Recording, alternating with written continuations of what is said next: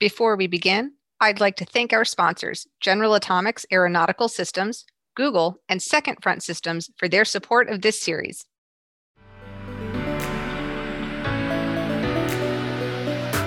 Welcome to Tech Unmanned, a C S I S podcast where we bring together technologists and policymakers to discuss the intersection of defense, national security, and emerging technologies. I'm Caitlin Johnson, Deputy Director and Fellow with the Aerospace Security Project. And I'm Lindsey Shepherd, a Fellow with the International Security Program. On this week's episode, we dive into commercial remote sensing.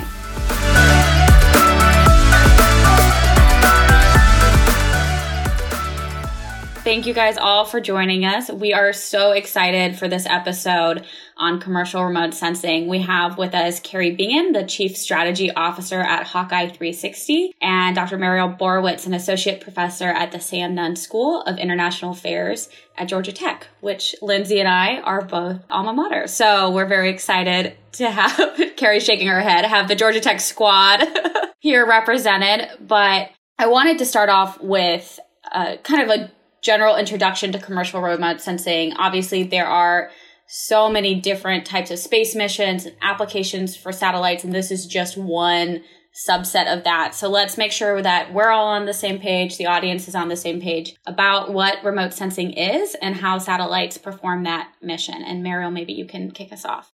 Sure, I'm happy to. So I think the, the simplest way to think of it is just that satellite remote sensing just means you have satellites up in space in orbit around the Earth that are looking at the Earth, right, and collecting information. But of course, it can get much more complex than that. So you can be in different types of orbits. So, you know, in low Earth orbit, you're a little closer to the Earth, you're moving faster. Um, you can, you know, depending on exactly where you are, see all over the Earth over a, a period of an hour and a half or a few hours. Or you can have a geostationary satellite where, because of the, the distance they're at, the particular orbit they're at, it seems like they remain stationary over one area. So satellites like that are really useful for watching hurricanes form in the oceans, for example, and are really important for our weather monitoring. So there's, you know, different locations of satellites. There's different types of information they collect. Sometimes they're just, you know, essentially taking pictures like we would normally uh, think of with the camera, but they can also collect data in other parts of the spectrum. So things that we can't see with the naked eye, you can build a sensor to collect that.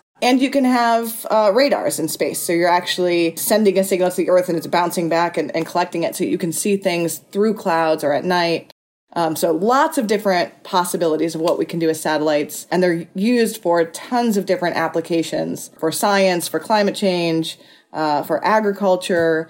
Uh, I'm working on a project right now that's looking at how satellite data was helped in the polio vaccination campaign in, in Nigeria. So all sorts of different ways to, to use this sort of satellite data. So that's a really helpful segue. So Kari, I want to bring you into the conversation from your prior government experience, but now you're out in the private sector working this issue set. So help us understand, we're at a bit of a transition point, if I understand this correctly. So we're going from government actors being the primary folks in remote sensing to a robust commercial sector. So how is this capability transitioning out of government into commercial? Well, first, I think I need to start off with an M I T cheer, given all this Georgia Tech uh, alumna surrounding me. No, but I, yeah, I'm just really glad to be here. And I think, you know, it's a really exciting time to be in space and commercial space in particular. I look back at where we've been, and it's been very much a government-owned, government-operated model. It's been a high barrier to entry. Um, and so, you know, we build these big, exquisite systems. There are a few of them, and then it takes us a while to, to get them up on orbit, and then they, they last a long time. But really, with the proliferation of technology, the miniaturization of components, the decreasing launch costs, you're seeing space open up to so many more entities, be they commercial, civil, you know, obviously foreign foreign government and multinational entities. And it's a different business model. So for a commercial uh, entity, rather than build a satellite that the government funds and then you hand it over to them for control, we're now seeing companies build satellites with private investment dollars, do their own operations, and then provide that data or service to users for commercial applications, civil, environmental, government, and then international as well. And then there's a great benefit to the government from a cost perspective. Um, they don't have to put all that money into the R and D infrastructure and ops that these satellite companies can do. Um, the risk is borne by commercial, but then the government has the advantage of buying that data or that service or that analytic product. Um, so it's a different model that we're seeing, but really driven by advances in uh, in the technology. And I know that model, you know, where the Defense Department is having challenges trying to adapt to it and buy commercial remote sensing data versus buying the satellite itself, which is what it, you know, we do for aircraft, for example. Where are we on that kind of transition, and, and what are the challenges that we're facing as or more remote sensing becomes commercial versus is wholly held by the government? Yeah, and we I think we we have uh, we have some good companies to thank for the work that they've done over the last fifteen to twenty years in the imagery domain. You know, now now Maxar has been out there leading. But what's fascinating is, again, with that technology drive, is we've been able to make satellites smaller, and with that proliferation of technology, so many more entrants are coming into being, not just in the traditional electro-optical domain, but you're seeing a lot of commercial entities introduce capabilities in the radar, synthetic aperture radar domain, in the hyperspectral imagery domain, in the domain of, of Hawkeye three sixty, which is where I now work, in the radio frequency R F domain. And what's been fascinating is a lot of these capabilities up till now have been developed in government channels with government resources. Uh, and now you're seeing them done in the commercial world. So there's just so much opportunity to take advantage of um, these capabilities, the affordability of them, but also just the tech. I think what's really interesting is the technology refresh here is, you know, I come from a community in the government where we'd measure, you know, getting a satellite on orbit in years, years. And now we're seeing companies be able to pick capability up within months. There's uh, you know, one entity out there um, that's pumping satellites off the production line in multiple in days. And it's just mind-blowing how far we've come. And the government really has an opportunity to take advantage of all of these capabilities.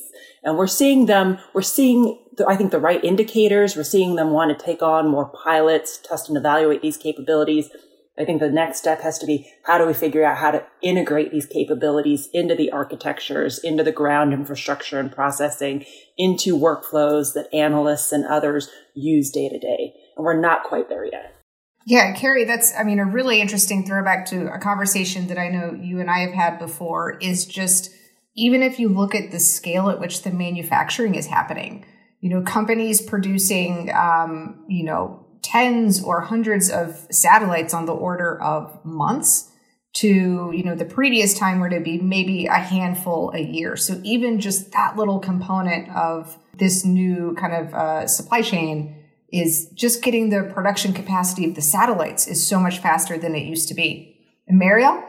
Yeah, I was just going to add, you know, I think it's such an interesting interaction that's happening between government and commercial. And, you know, someone mentioned earlier going from government to commercial. And I think it's actually more government and commercial. You know, we're adding a lot of new capability. I think the government is still going to play a huge role in in, in re- remote sensing and satellite remote sensing. But I do think, as Kari said, there's all these new types of data being collected, new ways of, of going about it with these commercial companies. And I do think the government is just starting to really think carefully about how they can benefit from that, right? So a lot of times with these companies, the focus wasn't necessarily on the government customer. It wasn't something where, you know, the government t- told them to go out and build this particular thing. But just in the last few years, both NASA and NOAA, for example, have done programs where they're actively buying that commercial data and evaluating it. So in the case of NOAA, saying, can radio occultation data be used, you know, from these commercial entities be used to improve our weather forecasts? And their initial answers have been, you know, yes, to the extent that they're trying to incorporate it, you know, essentially as quickly as they can.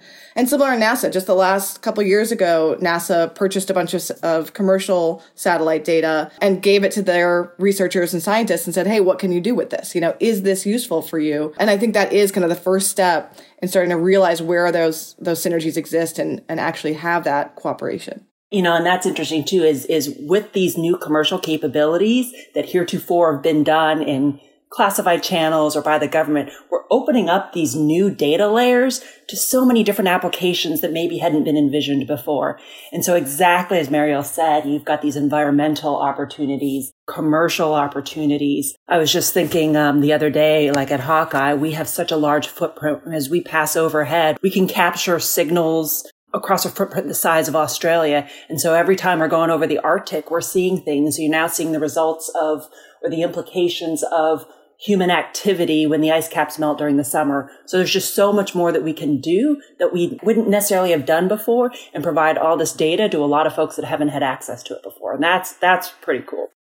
And what does this mean for our national security? I mean, we've been talking a lot about the civil implications of this, but I imagine that adding more information either just verifies what, you know, the intelligence community might be picking up already, or maybe just adds more information for us to start sifting through as we look at that mission. Yeah, I think having, you know, certainly just more is better to some extent with with this data, right? So you're just have more different pieces of information, you know, collected at different times, and that's just going to give you more data to work with and more uh, more information and better answers, right? But I think it's also different types of data um, that are really important. So one of the first things that the commercial remote sensing industry, especially this kind of new wave of companies, did differently was really looking at temporal resolution, meaning instead of just looking at, you know, how precisely can we see things on the Earth, they're trying to improve how often can we see things on the Earth, right? And that's a dimension that the military and, and the national security apparatus previously wasn't as focused on with their assets. And so now they have access to this new type of data where frequency of data collection is really emphasized. Um, and I think those kinds of changes are some of the really interesting ones and some of the ones that open up new opportunities. Yeah, and what's interesting is with all of these smaller satellites, proliferated arc- commercial remote sensing architectures out there, is we will be getting to a point where data from space is truly commoditized. And it's almost less about that data, but it's more about now what can you do with it? And I think the real advancements ahead are going to be in the analytic world. So it's the processing, integrating, fusing these different data sources. How do you apply the, you know, the models, the machine learning algorithms to then make sense of all of this information and provide real insight and understanding into human behavior or temporal changes across the globe? But a lot of that, I think, I'll come back, as I think, Caitlin, you were talking about earlier, is to really, really be able to do that, particularly in the government, it is it's going to take some cultural changes to really adopt these technologies, integrate them into their architectures and their systems, integrated into workflows. Um, and I think that's still, you know, ongoing work to do.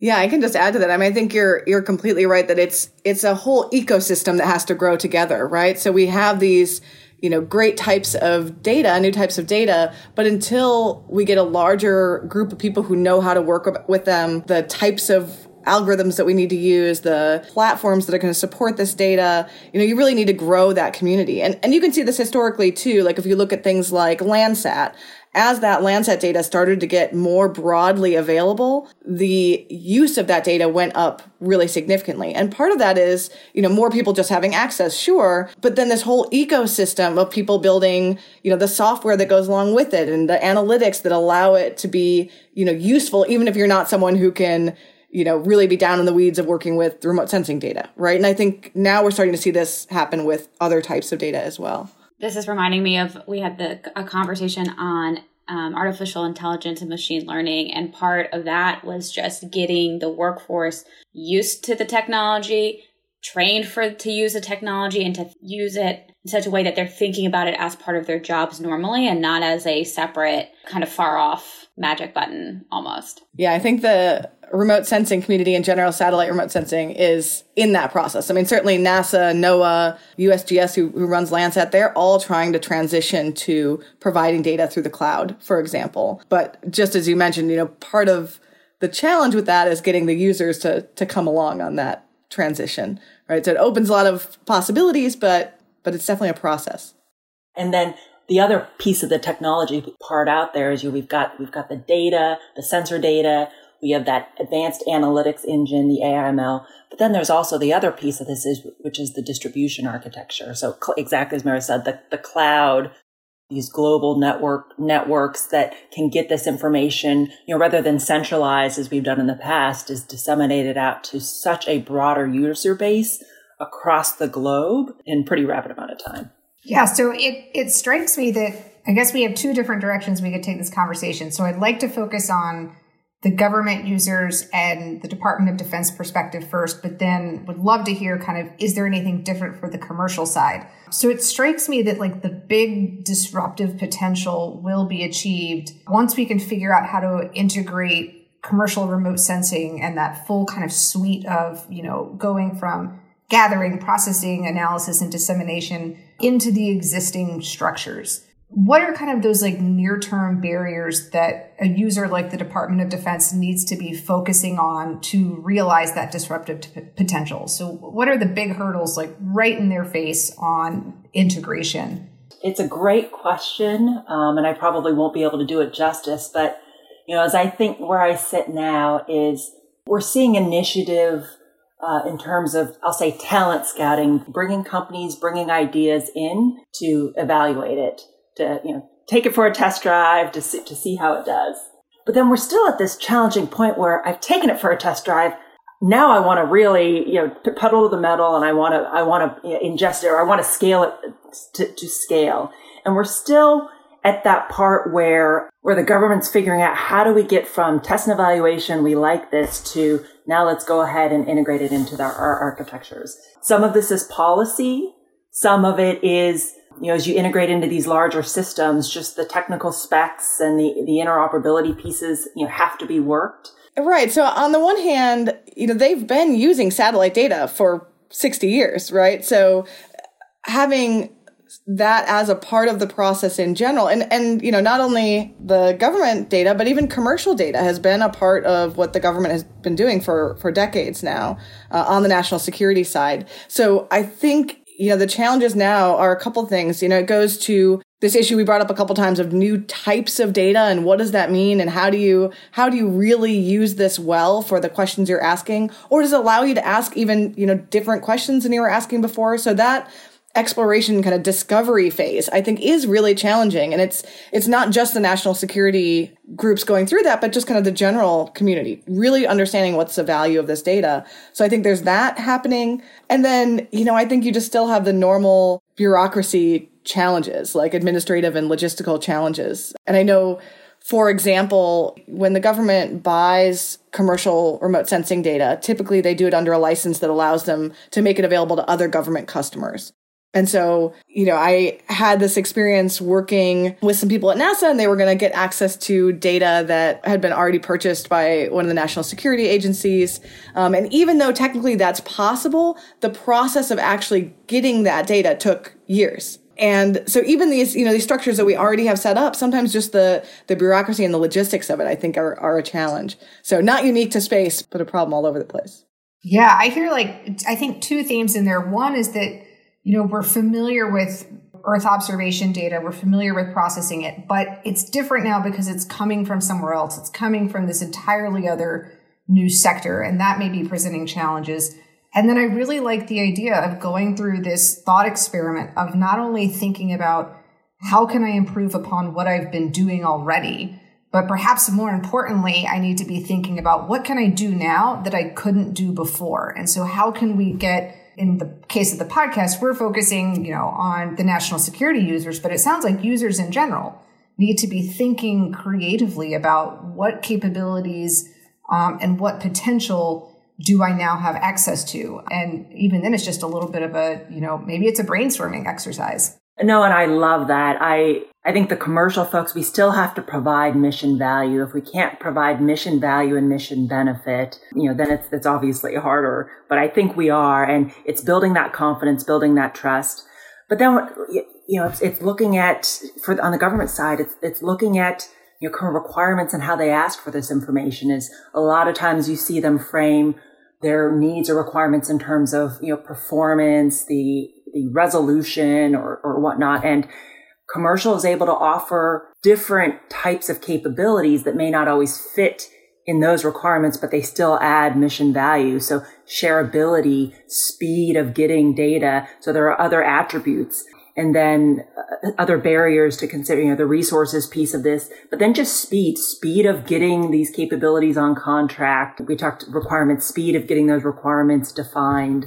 Um, those are other elements that are institutional that I think we'll have to improve over time.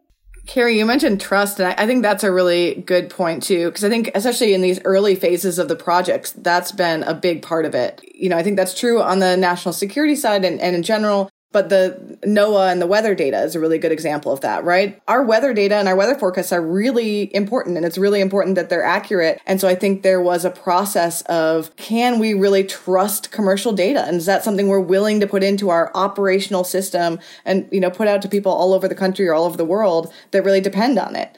And, you know, there is a lot of trust that's needed there. And so I think building that up as well is, has been a part of the process, an important part. And it's it's a different model. And, you know, the intelligence community, they're so used to having to, to build evidence over time and then come to a conclusion where, you know, I have a high confidence that this thing is, is it has happened or maybe is about to happen. With all of the open source information and these kind of commercial remote sensing capabilities out there is, you know, back to that speed is, is it good enough to say, you know, hey, I can get this fast, but it may be, you know, I may have eighty percent confidence.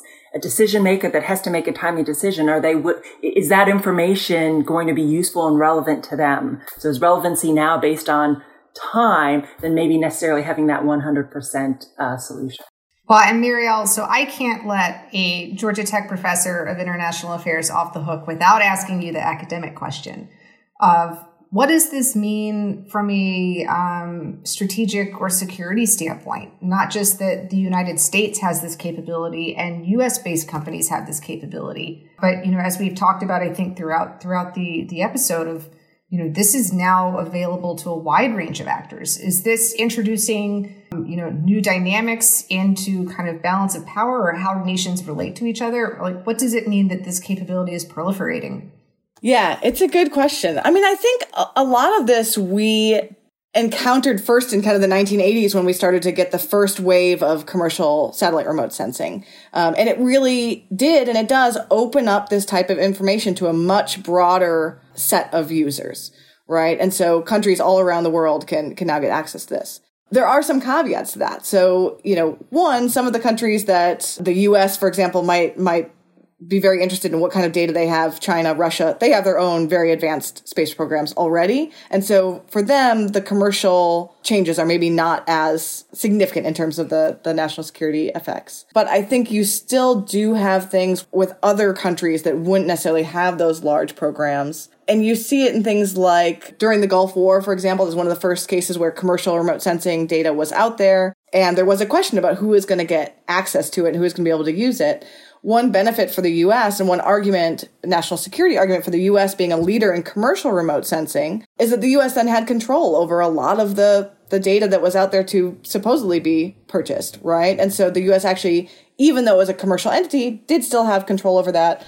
They had a law in place that they could require the commercial entities to actually, you know, essentially turn off their systems and not collect data. Instead, in that particular case, they chose to just purchase all the data on an exclusive license. So there are things like that still today that the U S and other countries can do. That said, to the extent that commercial remote sensing is growing in other nations as well, the U S kind of loses some of that control. And so you do see some commercial remote sensing, especially in China recently, starting to increase. Um, and I think it's still a lot of their focus is domestic in terms of their customers. So it'll be interesting to see if that widens out and who they're really selling to. It's a great point, Lindsey, and, and Mary, just a, a great topic overall is the government has traditionally kind of taken a, a stance of, of no, especially when we, when it relates to exports, is kind of a position of denial. What I think, you know, we're starting to, what we're seeing is now there, there's this greater recognition of the strategic imperative and how commercial remote sensing fits into that. There's a recognition that our advanced technology is a competitive advantage and that commercial space is part of a broader ecosystem that's focused on maintaining U S leadership in space. You know, maintaining a strong commercial space innovation base contributes to maintaining U S leadership in space, leveraging this fantastic STEM talent that we're cultivating uh, in the United States. You know, needs to have outlets such as, as commercial space to work on. So all of those pieces also relate, also tie into wanting to ensure we have a strong commercial space, commercial space innovation base that then also helps us uh, maintain advantage. And there are competitors out there, you know, China and others that are absolutely on our heels. And so when we think about working with our allies and partners, when we think about creating greater access to our capabilities, that has to be a more prominent part of the discussion. I mean, no longer with this t- proliferation of technology, do we have years to say, you know, we're ahead and we're going to stay ahead? Those other competitors are quickly on our heels. And so if we're not able to engage with allies and partners that want, want these capabilities and want to leverage them, then there's going to be China or others that will backfill us. And then that ultimately not only hurts our, our innovation base, it hurts our national interests. Well, and I think from, from our perspective, when when I look at this stuff, we also think about the nature of the security of the systems themselves. You know, the government, when it buys as a product, puts a lot or of requirements in for cybersecurity or shielding or whatever, and, and making sure that, you know, if we start relying on commercial remote sensing to really supplement or be more prominent in the data that the government uses for intelligence and collection, making sure these systems across the board are secure, I'm sure is is a big question as well when we look at the counter space activities that, that China, Russia, and others are pursuing, because I'm sure this information would be really great for them to have as well, you know, to know what we can do and what we can see. But it really does sound like commercial re- remote sensing is an asset for U S national security in multiple ways. It's just crossing that bridge and getting it really re- worked into the government in the right way and in a way that's built for the future of what commercial remote sensing will be able to do and will be able to contribute is, I think, the key here. I thought it was a really good point about, about cybersecurity and kind of how, as you become a part of kind of the national security operations, you know, what are the precautions that you need to take? One flip side of that that I think is interesting, though, is as you do incorporate these commercial entities, you know, there's some risk that you take on, but then there are also these these benefits. So one of the things that the government has talked about as a way to protect against attacks against satellites, for example, right, or the potential that someone would take out one of our reconnaissance satellites, is to have um, resilience through redundancy, right, or by having access to lots of di- lots of different systems. And so that's another thing that is kind of an interesting possibility with commercial, even if it's not a you know, completely different type of data or a completely, you know, really different product, actually having some redundancy can be valuable. If you're able to quickly ingest that into your systems, that means you're not as reliant on this one, you know, sort of inherently vulnerable space system. So it's, you know, it's definitely, you know, pros and cons on, on both sides there. Yeah. And having just recently left a position where I had security in my job title, uh, you know, I absolutely agree with you, Caitlin. I mean, we, we, we would be foolish to not recognize that that this this commercial space remote sensing arena, it is advanced technology, and it is going to be targeted, if not already, by by our adversaries and others. Um, so it is important that we take prudent measures to pr- protect our cyber capabilities, the links, the the intellectual property, and that that goes to ensuring that the commercial sector, the government are working together on information sharing. What I don't want to see happen, though, is there to be such a bevy of requirements that just crushes commercial innovation. I mean, part of what makes commercial exciting right now is they're able to provide some lower cost solutions, um, and they're able to move fast and innovate rapidly. And you still want them to be able to do that. But obviously, they need to mitigate risk and do it smartly and protect in the right areas.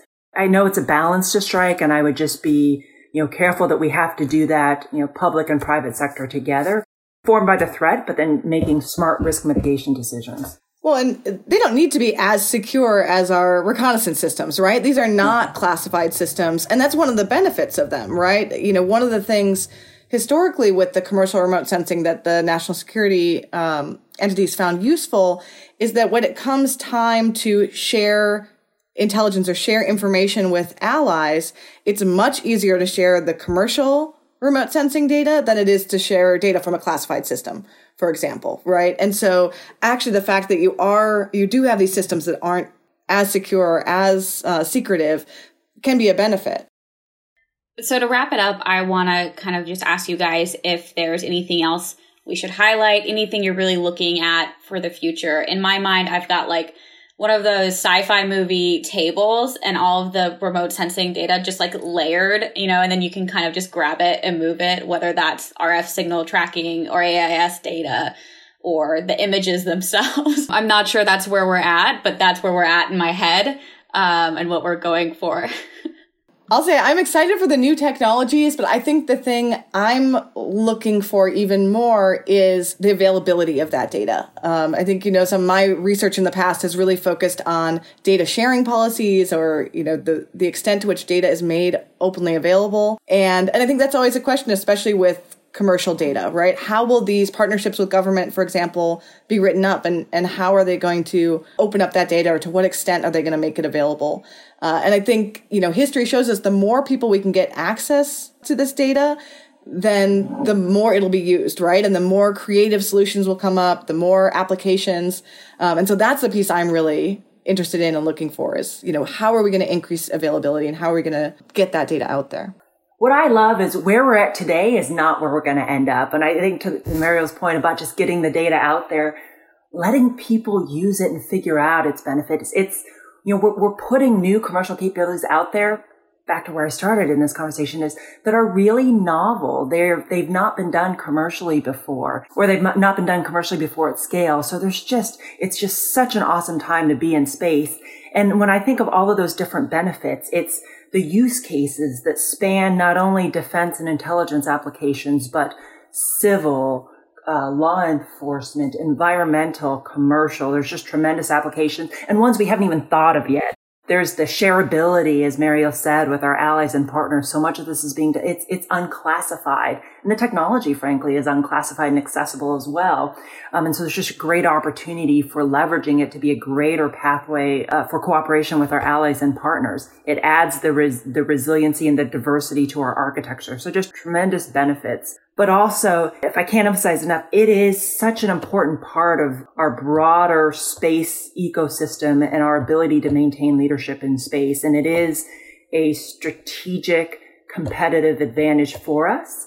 But I think, you know, we also need to make sure that, you know, our, that, that, that our national leadership is also echoing those same points as well, putting the policies in place to allow us to maintain that strategic, strategic advantage, encouraging greater experimentation, you know, integration into our architectures, ensuring, you know, the, the resources are there as well.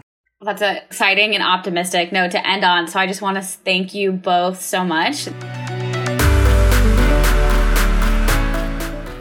Well, that was awesome. It is always so wonderful to have Mariel and Kari for a conversation. But Caitlin, this is your area of study. This was this was your baby. What did you think? It is. I really enjoy looking at new revolutions in commercial space technology. And I was so excited for this episode, and it did not disappoint. However, I will say that I did think we sounded a little hype manny about commercial remote sensing. It was super positive, which is great. I'm all in. But I do want to say there are some sobering realities that I think we should talk about that were lightly touched on, but maybe, you know, Lindsey, we can dive a bit deeper, like the security aspect. So if we're talking about commercial remote sensing as a resilient layer or redundant layer to government systems, you have to start thinking about how those systems are protected, because military satellites and our national security satellites are designed with incredible protection, encryption. Uh, they're shielded against radiation. There's just so many different ways that for national security capabilities, we think about protecting them that are not often translated into the private sector. And the private sector needs to understand that if the government starts buying their data as a service and relies on it, I would think that that would, you know, if, if an adversary, if we're in conflict, that they could be a target because they are such an asset to the government. Yeah, that's something that really strikes me as reminiscent of, if you're familiar in the nuclear world, James Acton has been writing on this concept of nuclear entanglement and all of the risks that come from the entangling of nuclear capabilities and non-nuclear capabilities, because there's clear norms around what is a, what's fair game in conflict. And this seems like a really interesting almost kind of extension of that principle into what happens as we entangle and as we merge together commercial functionalities, systems, and companies with defense and national security systems and functionalities. So what if we have a dependence on a commercial system for overhead imagery or for, you know, remote sensing and data? Does that commercial company become fair game, or could they be considered fair game in a conflict? And how do they think through that? Right. Well, and one way that, you know, you might be able to get around this without putting too many hard, you know, requirements on these commercial companies for providing government data is to think about other ways to create resiliency in that system alone. So Kari touched on how quickly commercial remote sensing companies are able to build and deploy new satellites. Now, this is something that the government is just not good at. That takes years to maybe even a decade to launch satellites like this. But in the case of an attack on a commercial system, if some of their satellites go down and they lose that pocket of capability, you know, perhaps they're fast enough that they could relaunch and get that satellite back into operation quickly enough to make it effective. Now, that's not going to keep the resiliency against all types of attacks, but it would help against some. Yeah, I think the the conversations on the scale and just the speed at which this is changed is, it's just mind-boggling. Like when you think about manufacturing and how quickly satellites are manufactured and put into orbit versus, you know, a decade ago or two decades ago. When you think about the quality of imagery that the everyday person has access to is just orders of magnitude better than the national assets that we had in the nineties. And those were, I mean, it was basically a bus was the size of the satellite. And we have these little tiny little baby cubes that are sending back just incredible imagery. You know, we have Georgia Tech students are making satellites and launching satellites for their senior design project. Like, it's just really insane how accessible and how quickly this field has has really just exploded, and how we're just now starting to think through what what does this unlock? Like, what capabilities do we now have? What can we now do? What use cases can we explore? While also thinking through, you know, the sobering realities of of security. And, you know, having commercial companies now be, you know, you don't want to write requirements and force them out of business with so many security requirements, but they do need to recognize that perhaps they're going to be targeted by nation state actors now. And maybe there are more security requirements that they need to consider uh, and take into consideration. And so it's just a really like quickly changing space. It's just really, really fascinating. Well, and it reminded me of our conversation two weeks ago on quantum, when we were talking about where to, where it's best for D O D to do that early R and D and co- in commercial investment. And for quantum, right, there were some areas that made sense for commercial capability, and you should just let the private sector do it. But there were some that really only had D O D use cases. So those are the ones that, you know, Bob and Sarah recommended we, you know, focus on for D O D investment. This is commercial remote sensing. That's the name of the, you know, the game right now. And while we have incredible remote sensing capabilities in the government, we have let, and the commercial companies have built their own business case and spent their own investment and, and private money in developing this technology, which as, as Kari and Mariel both said, is we're not just talking about images and pictures of the earth. We're talking about all sorts of different types of applications and types of sensing to include, you know, radio frequency and different types of signals coming out, um, infrared. I mean, it's just, it's incredible the different types of data we can get, and that D O D didn't really have to put in too much money to get there, but now they can use the benefits. Yeah. I'm reminded of, of a use case where, um, some of the, the North Korea watching community used openly open source synthetic aperture radar to detect evidence of a nuclear test in North Korea, because they could like measure and assess where the mountain had, had moved and had like grown and then had shrank.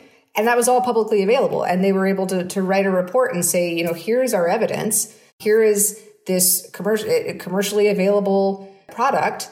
Uh, and it's allowed us to really, you know, conduct this analysis. And I think, you know, in the national security field, you know, the North Korea example may be, you know, the, the greatest example that we can look to in, in the past few years, where we've really been able to to learn so much more about a very closed, closed country and closed regime by having access to a commercial product.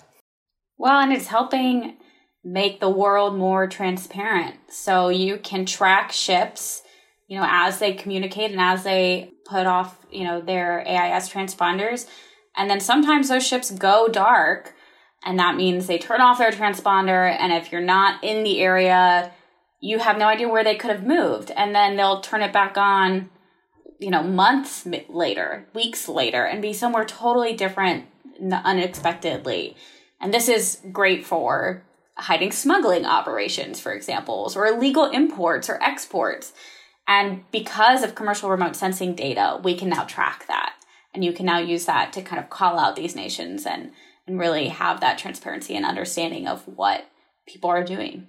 Yeah, one article that I, I shared with my students at uh, George Washington University this semester uh, was a nice nexus of A I and commercial remote sensing, um, because they researchers had used data from NASA to count the trees in the Sahara Desert. And that combination of this like overhead imagery data set plus machine learning revealed that there are over one point eight billion trees in the Sahara Desert.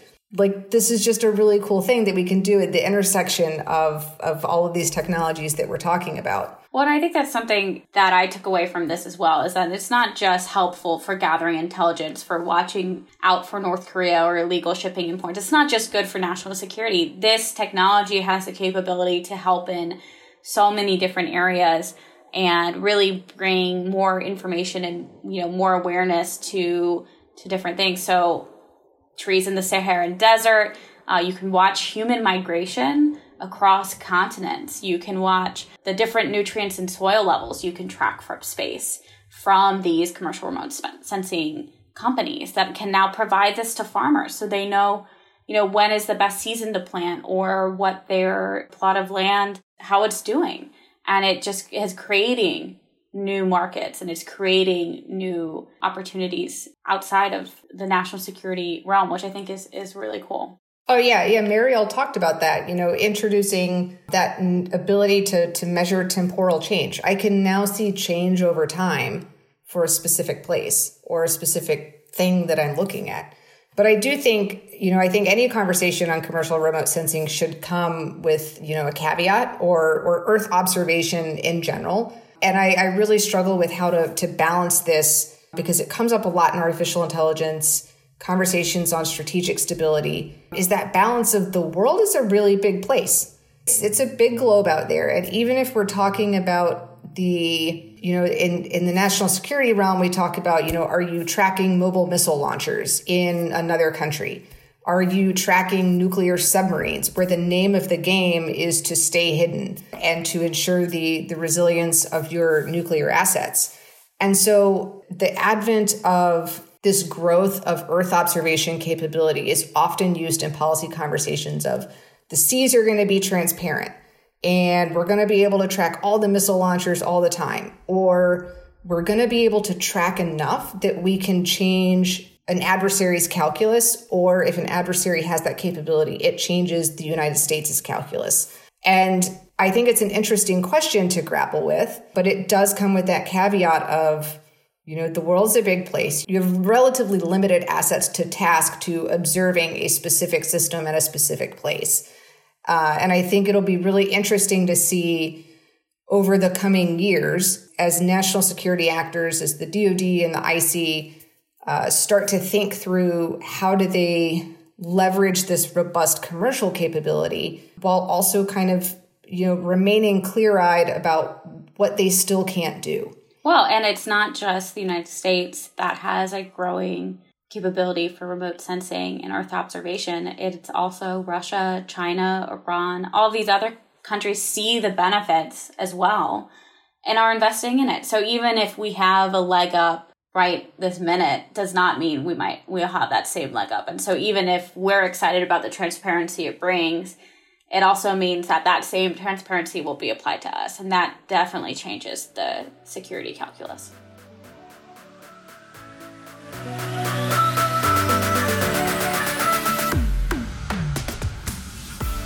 As we wrap up, I'd like to thank our sponsors, General Atomics Aeronautical Systems, Google, and Second Front Systems for their support of this series. Make sure to visit our show page at csis.org slash tech unmanned for show notes, more about our guests, and anything else. And follow us on Twitter and Instagram at Tech Unmanned Pod. And don't forget to subscribe wherever you listen to podcasts. We'll see you in two weeks.